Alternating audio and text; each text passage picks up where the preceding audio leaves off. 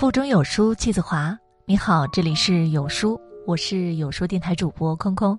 今天的文章，我们来听到：人在做，天在看。《太上感应篇》中有言：“福祸无门，为人自招；善恶有报，如影随形。”世间万物息息相关，万物之间有其规律。而命运千头万绪，使其有章可循的，就是因果。懂得顺应天道的人，就会有福报；违背规律、倒行逆施，必得恶果。人一念之间，便是为自己埋下了因。多种善因，可得善果。一，人的运气好坏，都有因果。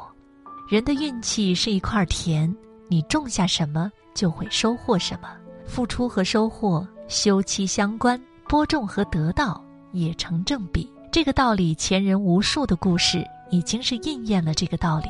战国时期，秦国被晋国攻打，秦穆公被晋国团团围住，正一筹莫展之时，一支军队从天而降，神勇无比，把晋军军队打的是落花流水，秦穆公也因此反败为胜。俘虏了晋惠公。事后，秦穆公找到这群勇士，问他们为何帮助秦国。原来，秦穆公有一次出宫狩猎，不慎丢失了宝马。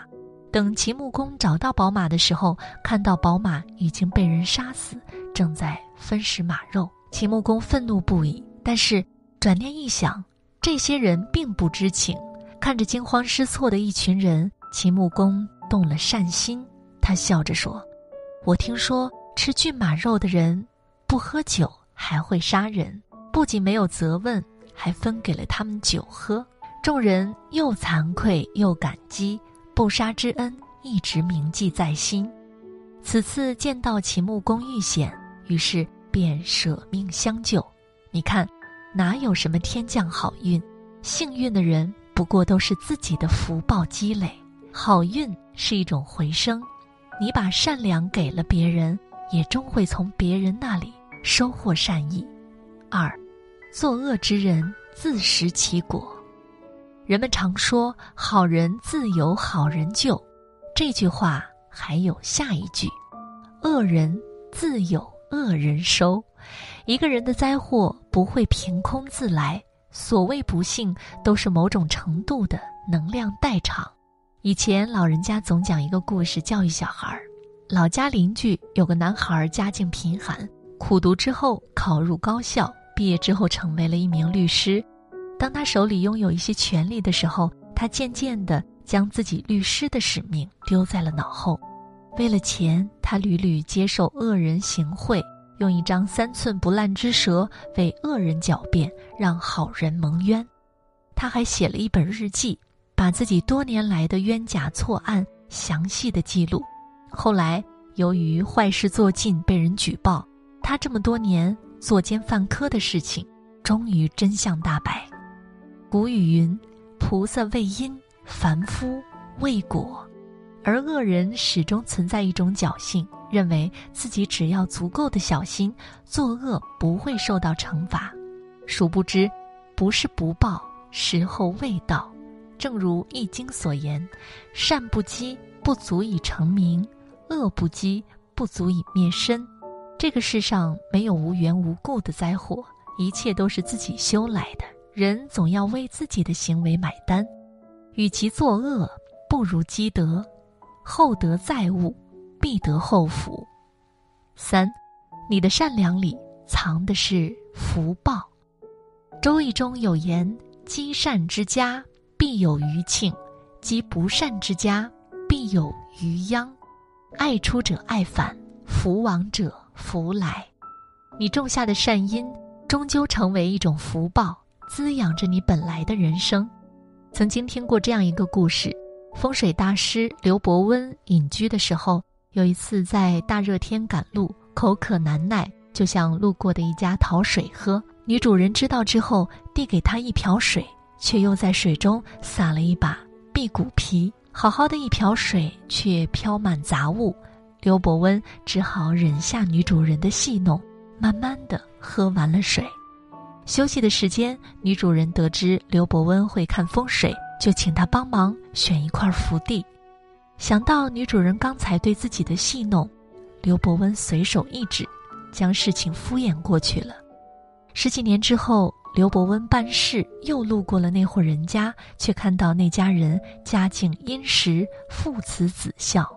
女主人见到他，认出了当初给自己选地的风水先生，忙感激，请进家门。说话中，刘伯温又问起当年之事。女主人笑着对他说：“那个时候看你满头大汗，如果一下子喝那么多凉水，不仅不解渴，还可能会生病。于是我在水中撒下比骨皮，让你慢慢喝。”闻言，刘伯温才感受到这家人的善良。他感叹说：“良善之家不用看风水，因为对于他们，哪里都是风水福地。”六祖坛经上说：“一切福田都离不开心地，人有善念，老天会格外的眷顾。如果一个人无依无傍，那么善良就是一个人最大的靠山。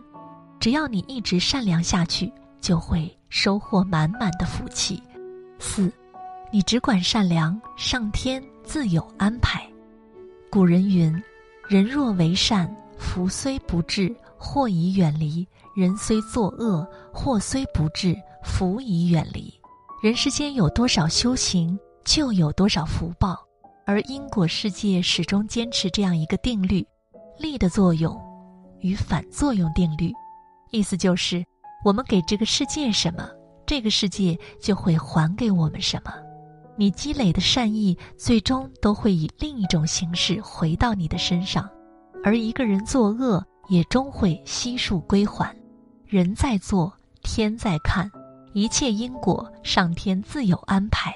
行善并不需要你做轰轰烈烈的大善，也不需要让你无底线的付出，只需要你在力所能及的范围内给予别人帮助和便利。当你发现遇见的都是好人，境遇顺利，心平气和，眉目舒展，这就是冥冥之中修习的善良带给你的恩泽与福报。坚持善良，一切福德有一天终会开花结果，惠及自身。余生，愿我们择善而行，既是助人，也是渡己。好了，今天的文章我们就分享到这儿了。欢迎各位在文末的留言区说出你的想法。愿你的每一天都过得充实有意义。我是空空，明天见。